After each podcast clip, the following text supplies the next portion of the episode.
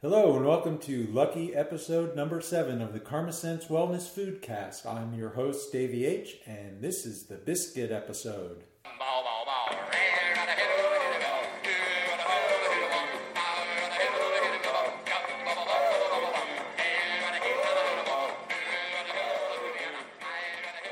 Thank you to Jake and Elwood for that intro. This week we celebrate National Biscuit Month. The biscuit, at least the American version, the Brits think a cookie is a biscuit. Anyway, the biscuit is having a renaissance. There are more gourmet restaurants hawking biscuits than you can shake a stick at, which doesn't really sound like a good use of time if you ask me. In this episode, I interviewed Barbara Mancini. Barbara took a risk by opening a gourmet restaurant of her own in a time and place that was resistant to that sort of thing. In the process, she saw the world change before her eyes, and she was a catalyst. After the interview, Barbara helps me figure out who among the many entries within walking distance of where we both live has the best biscuit around. It turns out to be harder than you'd think. But before we meet Barbara, I'm going to rant. Today's September 23rd, 2016. Happy White Chocolate Day, and happy Great American Pot Pie Day. You mediocre American pot pies, you don't get a day. While we're at it, happy National Bourbon Heritage Month, California Wine Month, Chicken Month, Honey Month, Mushroom, Papaya, Potato, Rice, Whole Grains, Wild Rice, all the carbs. You get a month, you get a month, you get a month. Oh, and I guess on days other than White Chocolate and Pot Pie Month, Happy Childhood Obesity Awareness Month. How about a nice chocolate chicken pot pie then? In the month of September alone, there are 47 National Food Days. That's more days than there are in the month of September. Yes, almost every day of the year has at least one national, insert name of something people stick in their mouth here, day. Someone sits around and comes up with these things. Who are these people? he said, doing the worst Seinfeld impression ever. Well, some of these days are the result of the cooperation of our legislative and executive branches of government coming together and doing the work of the people. They create and sign bills because apparently the lack of recognition of Wiener Schnitzel, September 9th, is a matter of national import. Sometimes, believe it or not, Congress and the President can't come to agreement. Still, the President can unilaterally create a food day through proclamation. Ronald Reagan, the best president ever, according to some, used to do it all the time. He created National Catfish Day, June 15th, and both National Ice Cream Month, July, and Day, July 14th, which is also Casey Poe's birthday. You know, Casey Poe from Con Air, one of the best worst movies ever. President Obama has done very little in this area of food related proclamations. Thanks, Obama. Most of these days are the result of food marketing schemes. The USDA is often urged to promote a business such as the laudable National Fruit and Vegetable Month, which is in June. I guess they do that to balance National Candy Month, which is also in June. When the government fails to act on behalf of the people, these important occasions emerge from the grassroots efforts of our citizenry, the citizens of big food companies, that is. You're not going to convince me that National Cheese Doodle Day, March 5th, or National Gummy Worm Day, July 15th, are the results of anything other than the efforts of the snack food lobby. If you study the lists, and sadly that's the sort of thing I do, you find some major injustices. September 2nd is National Blueberry Popsicle Day. August 26th is Cherry Popsicle Day. Grape and orange? Never get a day, he said, keeping it old school this time with the worst red buttons imitation ever. The creamsicle? August 14th. The fudgesicle? Nope. Can't we all just get along? In the end, you may be surprised to hear that I'm not against this sort of flummery. I just wish there were a whole lot more National Fruit and Vegetable Days and a whole lot less National Junk Food Days, July 21st. I'd like to welcome Barbara Mancini. She's a bit of a legend in these parts. About 30 years ago, she and her husband took a risk in what was generally considered a tough neighborhood to open up a gourmet bakery and cafe where she sold cakes, omelets, sandwiches, soups, and of course, biscuits. Over the years, Barbara watched the neighborhood change from a place you drive through with your windows closed to a destination of great food, boutiques, and other amenities. Barbara agreed to talk to us today about that experience, and I want to thank you, Barbara, for giving us those great meals and for being here today. Well, thank you for having me. Yeah, it's a pleasure. Barbara, to, to get started, it'd be nice to know uh, what your background is and what inspired you to open a restaurant in the Del Ray neighborhood and what the neighborhood was like. Well, we moved back here back in 1988, so I'm here a long time in Del Ray. And so um, we had moved from, I was in New York and my husband was living in Chicago, and we decided to come back to Washington. And at that time, when we came back to Washington, I said, you know, I really didn't want to go back to working office jobs and being in sales and things like that. I had always liked to bake, and I used to bring a lot of things into the offices. You know, you Right. bake them at home, and everybody always enjoyed them. So when we moved back here, I didn't have to really worry about uh, supporting us. So I went and worked in a variety of little places, delis and whatnot. And I wound up at Alexandria Pastry Shop as a intern when they had first opened, and I started out doing cookies and things like that. Learned a lot there, and worked at Bittersweet for a little while with Jody um, in the kitchen, and that was a lot of fun. I loved working there, but I just loved doing it. So little by little, and that was the, the beginning of when the coffee houses were just starting up in D.C. This is like 25 years ago, 30 years ago. And so I had a friend in the business who had asked me if I knew anyone, could I help, whatever, because a lot of these places were looking for wholesale bakery goods to sell in their coffee shops. And that was kind of the spur on to how to get started. So I started doing more or less wholesale baking, and I started out of the house doing, and I had a handful of accounts, and my husband helped me at that time. And he, I would do the baking, and he would do either the wrapping or making the deliveries downtown. And then it got to be a little too much, so he went out and found a space in on Eisenhower Avenue. Now remember, this is 1992. There was nothing on Eisenhower Avenue, so he found a little trailer that had housed. I don't know, a little sandwich shop, but everyone was complaining about it because it wasn't very good, and the landlord wanted somebody a little better there because that was the draw. You had, again, in 1992, there wasn't anything on Eisenhower, and people would have to get in their cars and go to Old Town to get something to eat. Anyway, he wanted to upgrade it a little bit, so he chose us, and we got in there. We got our foot in the door in that little trailer, and my husband built on a little bit, and you know, I did my wholesale baking out of there and we made the retail as small as we could because I was primarily wholesale. But the retail took off because everybody loved the sandwiches that I made and the soups and the, the salads that we would put out on a daily basis. And we became very popular there. So, what, what around what year was that? That was 92. We opened 92. January 20th, 1992. Okay. We started the same year Clinton did. yeah. So, um, you know, we worked hard there. Uh, that was 92. And my husband wanted to expand. He did want a couple of shops, but you know, he couldn't find something that was suitable. Now I live up here, and um, on Monroe, and we would be coming back and forth into the neighborhood. And one day we were sitting at the light, and my building that's presently mine now had been for sale forever. It was on the market for a long, long time, and we passed by it years of I don't know how long it was on the market, but a long time, and it just never occurred. And then one day we're sitting at the light, and he looks up and he says, "You know, that would be a great second location," and that's how we've got this bu- uh, building on Mount Vernon Avenue. Yeah, what was the building before? It was a piano store, Piano store. Gordon Keller Piano Store, which people come in and to this day still and say, "I remember playing pianos there." And At one point, it was a Safeway too. Yeah, it? before Yeah. that, and it was something else before that. But you know, a lot of the old timers knew it as a Safeway. That was obviously well before my time of coming into the neighborhood. And so, you know, we negotiated with uh, Keller and bought the building, and my husband renovated it. He did primarily most of the work with subcontractors out there, and A beautiful commercial kitchen. yeah, well, I had been doing a lot of wholesale baking because that again was the growth spurt of the of all the coffee houses. They had started just around the same time, so there were so many of them in DC that I could go, and uh, I also did a lot of catering. So I needed a big kitchen. We did a lot of catering out of that kitchen too. Did you go in with the intent of just being commercial, or did you think you'd have the storefront too? In this location, Yeah. uh, yeah. The the idea was to have a um, a retail. Okay. We wanted a retail operation out of that too. The store was big enough for it.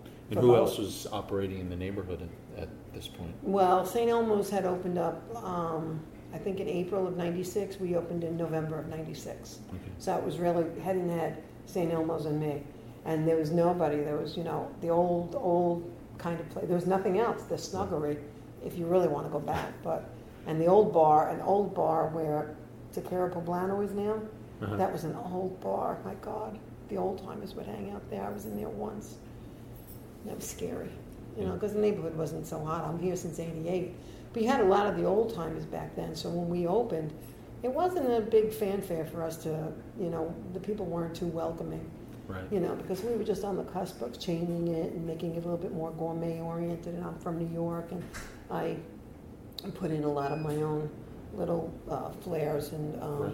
some people, no, we don't, we don't need it. It's too expensive. You know, these were the old timers. Right. You know, so the welcoming wasn't as nice as I would have liked it. You know, when we first opened, but we won them over after a while. The way you really did develop the business was to continue working and welcoming the locals and not. Oh uh, well, it, it was constantly changing. the locals know. were churning The too. locals, would- it was changing. Right. You know, by, we, we opened in ninety-six, I guess by, you know, four years into it, by two thousand, you know, you started seeing the rapid change of uh, the demographics of the people and the development and the different restaurants that started to come in. Um, Evening Star started shortly thereafter. I think Firefly started Okay. maybe five years later. You know, I don't know all the, the dates of all the, the different ones that came, but now there's, you know, it's one right after another that are coming into the area. So, what did you enjoy about working here in this neighborhood?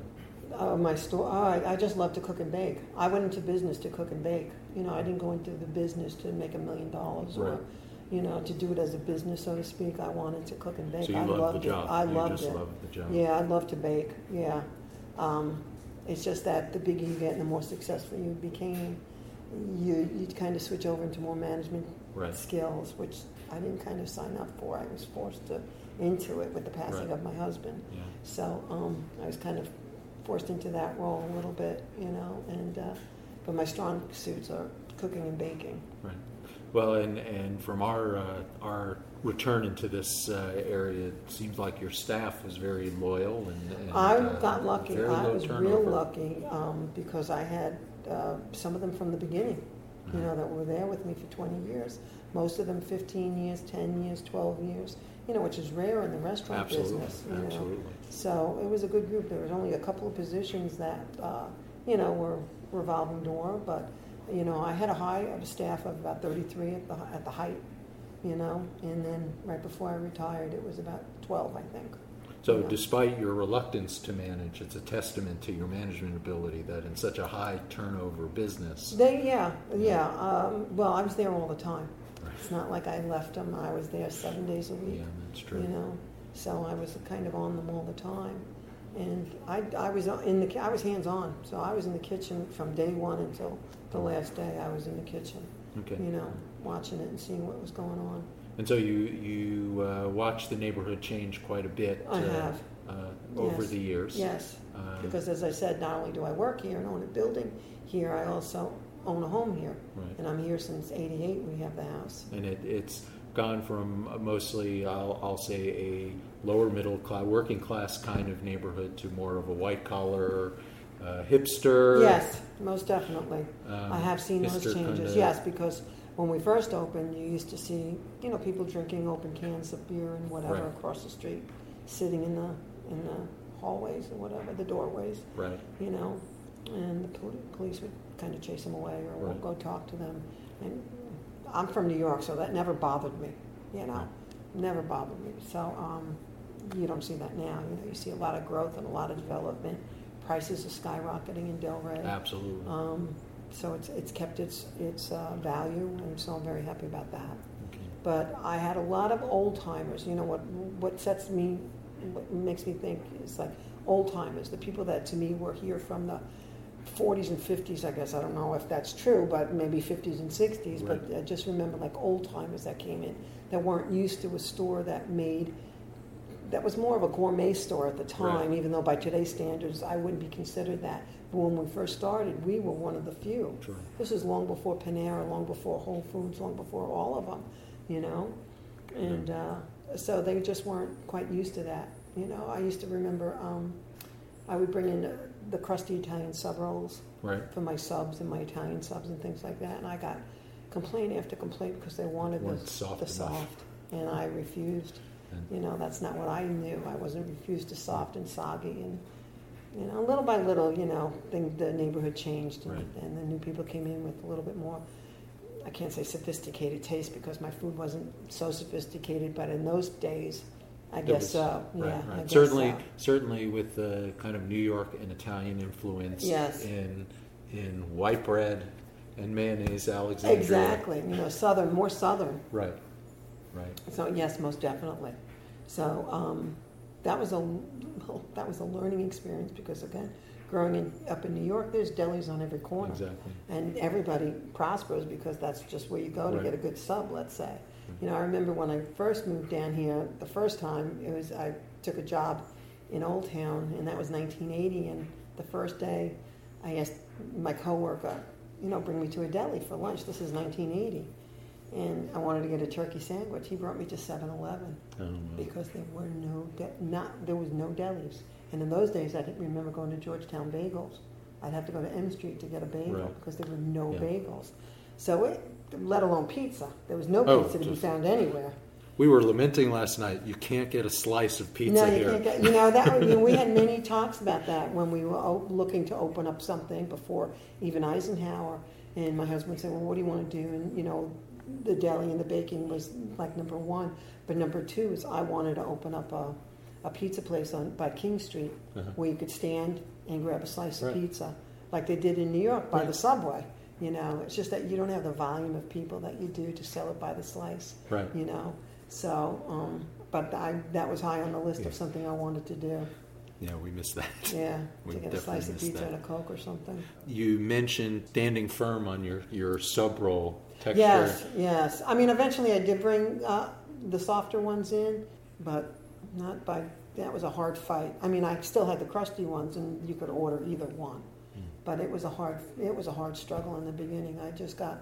you know, Not complaints, I just got criticism Yeah. about it. You know that they were so used to the soft Right.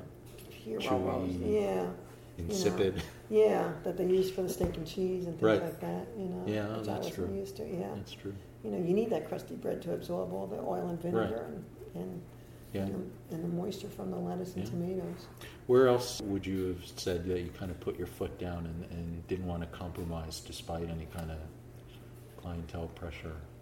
I don't think there. I don't. That's the only one that comes to mind right off the bat. Um, you know, there were many. I'm sure there are other things because you know I, I was perceived as a little bit more difficult because I wanted it my way. You know, Right. this is my store and this is what I how I wanted to bake it or cook it or make it or serve it. You know, so when people say, "Well, we don't want it like this," and it's like, "Well, this is it's already made." You know, the salads are made this way and this is it. Not too too much. That's like the biggest one. That's the biggest one. We always appreciated your um, comments on social media about some of the behavior changes that you had to experience from from customers over time. Oh yeah. Um, well, you know, I don't take too much grief from customers because you know it's a hard job Right. and it's my store, and I just feel as though the customer isn't always right in my book. You know, some of them can be rude, some of them can be sloppy, some of them can be messy, some of them let the kids run Right. wild. You know, so I've had many a word with a lot of customers on that, and uh, because it's just it's not right. You know, you, it's a it's a you know eight dollar sandwich, a seven dollar sandwich. So there's expectations on on what you're purchasing and how you should behave within the store.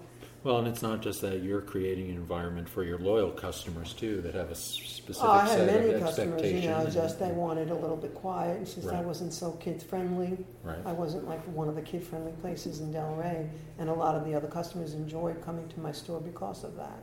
So here's a place where where I think you didn't change your values any, and I always appreciated. You never had Wi-Fi in your store. No, I never wanted it. I, you know, I didn't want people sitting around for long periods of time. Uh-huh. I felt as though one, you should talk to the people you're with, but I also didn't couldn't afford. That's you know that's expensive real estate. Those chairs and tables out there that you have to buy something other Right, than a cup of coffee, and you need a few tur- turnovers.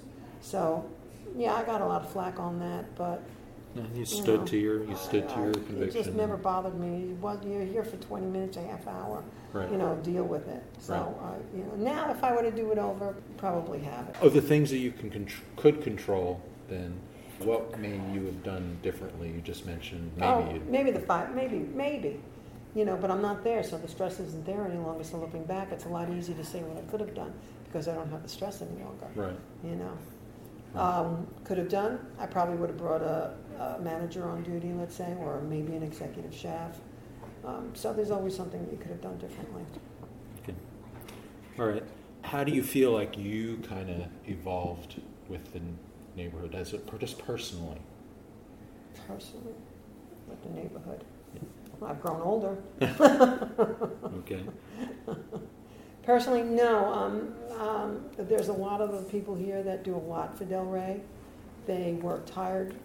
They work endless hours making things happen in Del Ray, whether it be out on the avenue or many. I take no credit for that. Yeah. What they do give me credit for is being one of the first people to Right. open up a restaurant. So they do give me that. But I, I don't take any credit for any of the growth or development of how they've made Del Ray prosper and how well they've uh, made it happen and how popular they've made it become.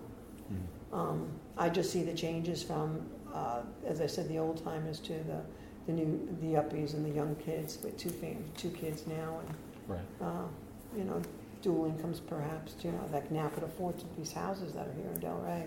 I'm sad to see a lot of the smaller houses being turned into these McMansions. You know, it loses the character of Del Ray. You know, and some of them take up the entire lot. And so, you know, that kind of thing. Those but I'm the old timer now. You know, so those are, you're always going to have that. The new Right. coming in and making things better, and you know, the older ones complain. You made the decision to ultimately sell your business. No, well, I retired. I closed the business.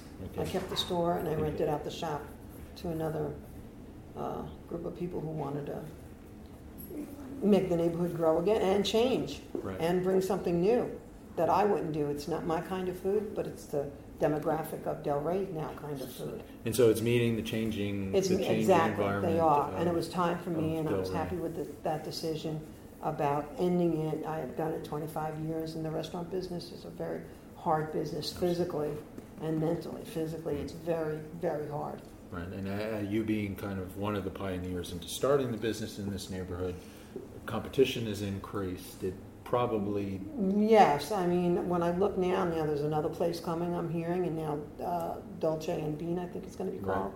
And I see the Happy Tart is going to expand. I wish them well, but the problem that I'm finding is that everyone and their brother is doing coffee and desserts, so to speak. and biscuits.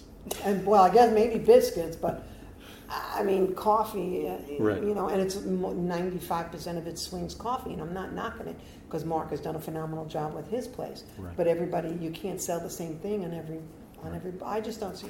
I think something's going to have to give at one point. I think something has to give because there's only you know when I started out 25 years ago, let's say there was 20,000 people within a mile Right. radius. There's still 20,000 people, you know, except for the development over at Potomac Yards. There's still 20,000 people. We had two restaurants in Del Ray. Now you've got 15. Right. So I don't see where that, you know, so unless it's a destination, becoming a destination spot. Um, the thing that I used to notice about my store being in a neighborhood versus when I was on Eisenhower is that this is a neighborhood. So during the week, Monday through Friday, everybody leaves. So unless the one thing I would probably do Jeff, different perhaps from the beginning is do beer and wine and do something at nighttime. But remember, I owned the building. I didn't have to rent the building. My mortgage was set. I had X number of dollars per month I had to meet, and it never changed from day one until the day I retired. My mortgage payment was the same versus rents that are escalating at a fast pace here in Del, Delray. Right. So you know you got to do a, sell a lot of coffee and donuts to meet that that more that rent every month. So I wish everybody well, but it was time for me to leave because yeah, the competition was getting it was getting tough, and also I was older. You need you. It's a thirty something game. You know, Right. you, you have to be young, you have to be strong, you have to be on it, you have to be constant, you have to be on your game, you have to do it 110 percent every day. Right. It's every day. There's no goofing off in the restaurant business. So, because someone else will take up that slack right away. You took a you took an early risk on the neighborhood and investing in the neighborhood and and developing the, the Property, business, and other businesses have been able to ride in on the coattails of Yeah, they also, I think they also bring something different. Sure. I also consider it sometimes, you know, because it's easy to, criti- I can criticize myself, you know, but it's easy for me to think they've done a better job. you know, even though people say, "Oh no, you did a great job," you know, I look at them and saying, "Wow, they've done a really good job," you know. But I really don't know how internally how how they are doing, you know. And has a neighborhood housing situation, it, the houses become more and more expensive, as you said. The rents in the commercial properties become more and more expensive. It makes it more difficult to run a business like what you've been running. yes. You didn't have that challenge because you weren't renting. Right, right. Um, we run the risk of maybe only being able to support uh, chain type restaurants at some point. Well, point. you know, they've done a, a, a fine job of, uh, you know, keeping the chains out, although Walgreens is here now. Um, I'm not adverse to having chains in here. I'm not crazy about them because everything's the same. I prefer to eat at mom and pop type Right. establishments because I think they're unique and they bring a lot of different things to the table. Um, but that's what's going to happen. The landlord's going to price. When I was negotiating with my group that's in there now, I didn't want to price it to where it probably was at that time. Now it's about probably a year and a half that we signed with them um, because I felt as though I wanted to bring it down a little bit. One, to give them a fair advantage because I didn't want it flipping. Right. I didn't want it taking it over, you know, in two years, let's say they couldn't make it. Because the rent is the biggest nut you have to crack, you know, Right. af- after the salaries, let's say. Right. You know, and it's up there. You know, that's a big building, that's a big piece of land. is, it is. You know, so I, I, I priced it where I thought it would be manageable for them um, and give me the return that I was looking for. Okay. know. As we bring this to conclusion, anything else you want to? Uh, No, Del Ray, I'm just hoping it keeps going. I think with the development that's going in Potomac West and Potomac Yards, I don't see a slowdown. You know, someone told me there's a 20 year cycle. I started 20 years ago, you know, because they're saying it's on a downturn. I don't see that happening when I, because they're saying that there are uh, some storefronts up, but there's very, a lot of reasons. Maybe the landlords are, you know, just asking for too much. But there's a lot of new growth that's happening on the avenue, and I do like to see that, the mixed use development. Right. And uh, but I hope that they just keep all the quaint looking shops, the quaint quirky architecture that we have, and not make everything new the way they have over at Potomac Yards because it's all cookie cutter to me over there. Right. You know. And uh, what do you want to most be doing with your retirement at this point? Oh? God, I don't know, but I just love being home. I just love it. That's good. Yeah. You still cooking? I not as much. You know, I do cook. People call me from time to time. I'll, I'll help some people out. But um, no, I've taken. It's only not even a year since I've retired, so Right. uh, I'm still, I think, decompressing from the 25 years. So we'll see what happens when the winter comes, and to see what what plans. Because the summer took care of itself. There's always something to do. So we'll see what happens come the winter, if anything's Right. going to change. Well, thanks, Barbara, for uh, sitting in and, and talking to us about Oh, this the is good. developing a, a business in a neighborhood that's uh, just evolving. It's for the strong. for It's it. not for the weak of heart. That's for sure. And uh, we'll be talking again soon. Very good. Thank you. Dear Dave, uh, you're a big and famous comedian. Well, I'm not sure about that, but it's mentioned here in the letter. So, what do you want? It says a biscuit.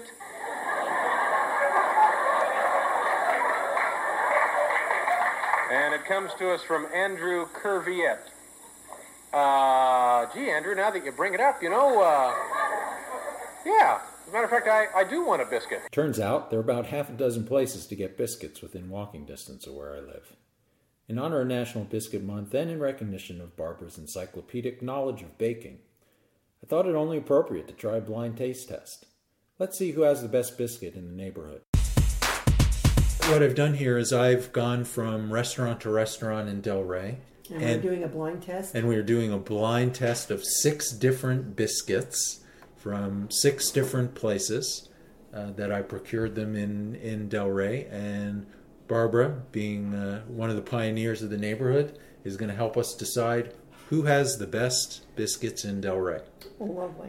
So what we've done is it is blind. We've marked each one so we know, and because Barbara is such a big fan of Pokemon, we've mapped each biscuit to a Are we have people Pokemon coming in here? to a Pokemon character.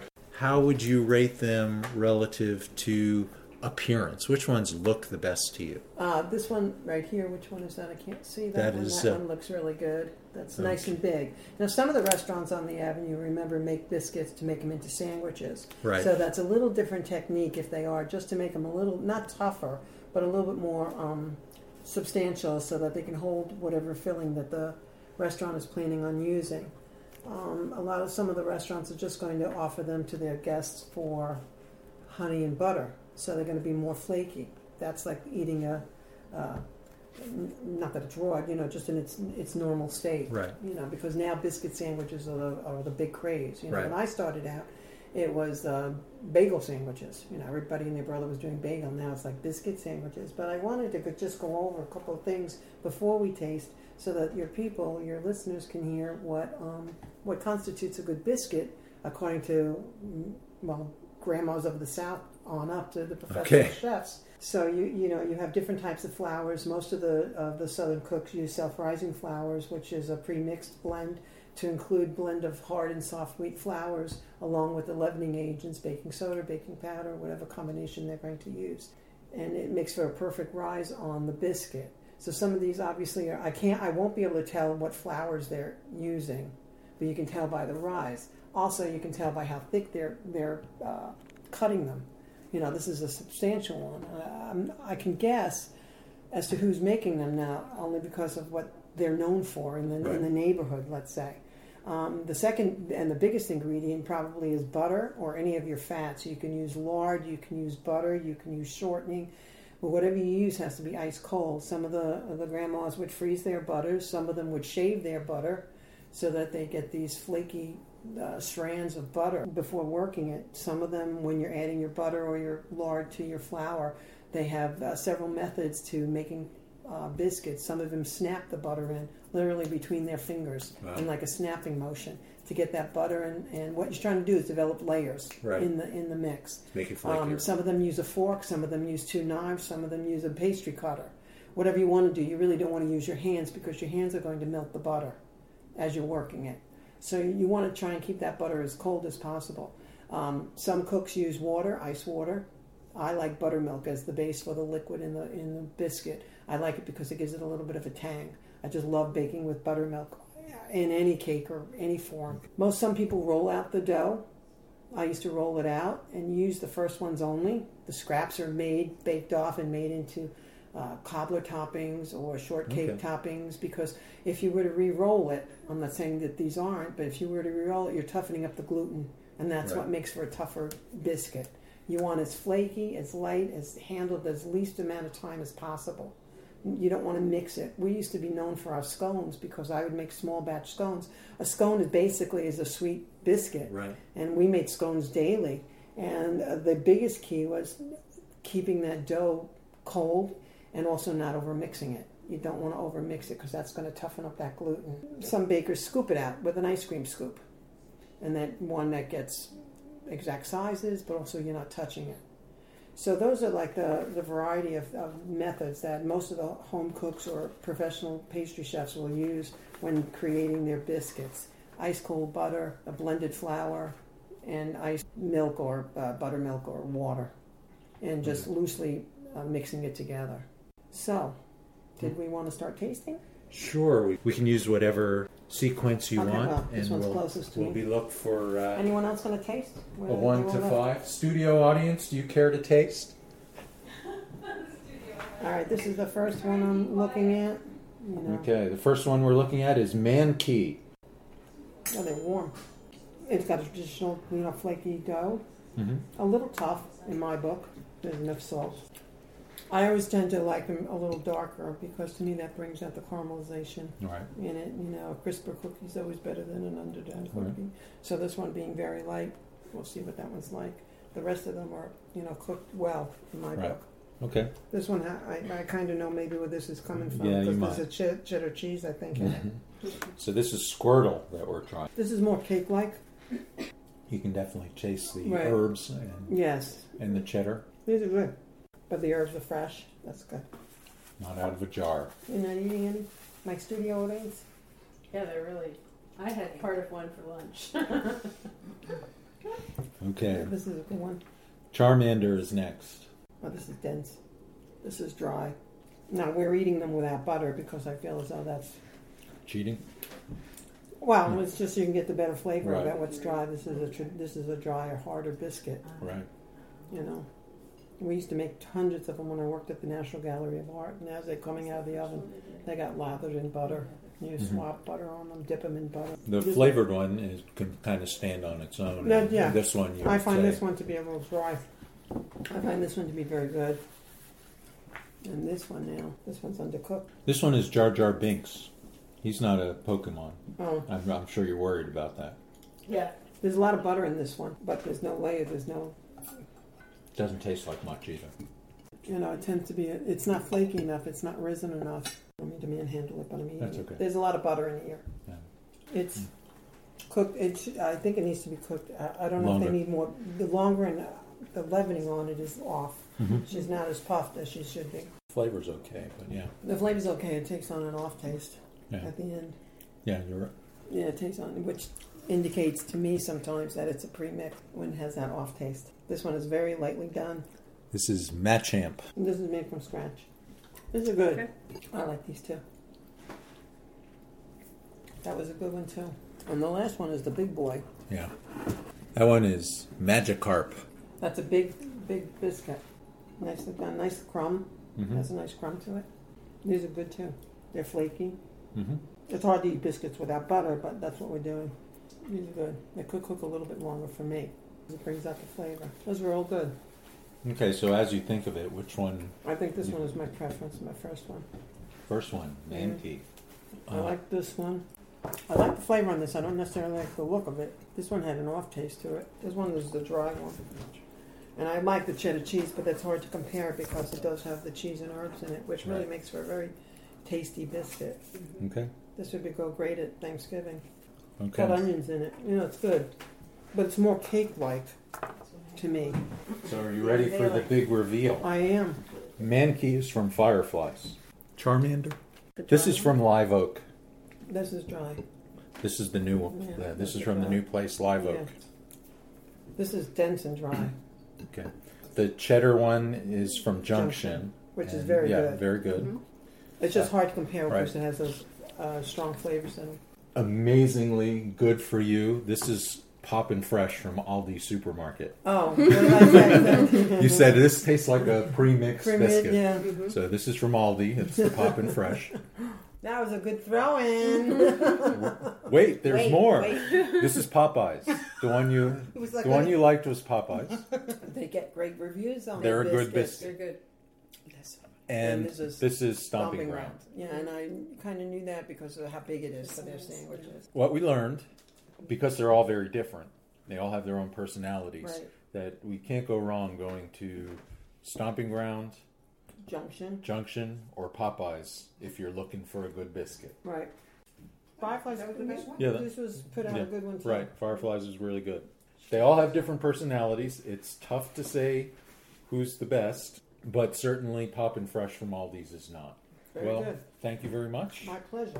Now we get to eat them. Yeah, yeah, Yes. exactly. Now With we get to butter. have them with butter. With Yeah. butter and honey and mm-hmm. whatever you want. You know, what they Good. need is fried chicken.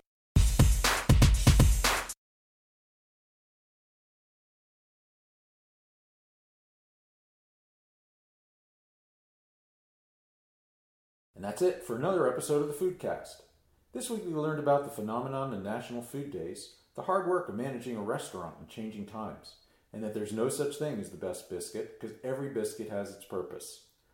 I have to say that it's no coincidence that instead of the Poppin' Fresh biscuit getting assigned a proper Pokemon, it got Jar Jar Binks, the most hated character in the entire Star Wars canon. Congratulations to Fireflies, Junction, and Stomping Grounds for rising to the top. And although Live Oak didn't fare as well with their biscuit, they really are a great addition to our neighborhood.